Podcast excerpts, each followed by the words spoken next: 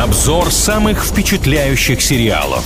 Оценки зрителей и критиков. Мнение слушателей. Сериализм на правильном радио.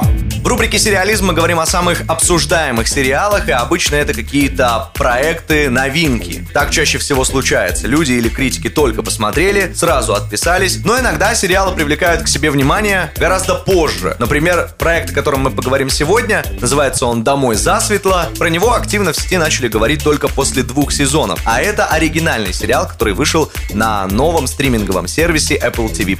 Немного о сюжете. Юная журналистка-расследовательница переезжает из Бруклина в город своего отца и обнаруживает там правду о страшном преступлении, которое местные жители, включая папу, тщательно скрывают.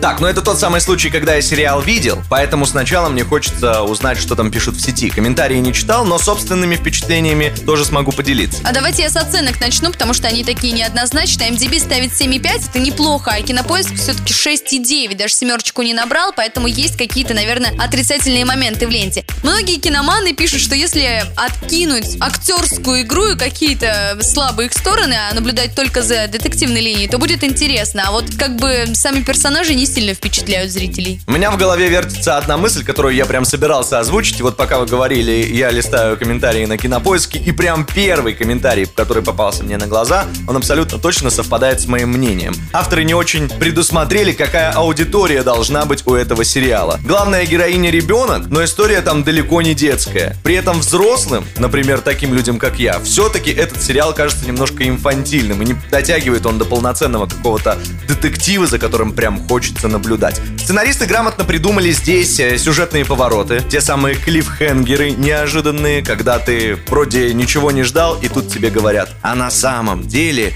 убийца дворецкий. И ты такой, да ладно. Если вы тоже видели сериал «Домой засветло», в некоторых переводах, кстати, его представляют как «Домой до темноты», то делитесь впечатлениями в нашей группе ВКонтакте «Правильное радио». Сериализм на правильном радио.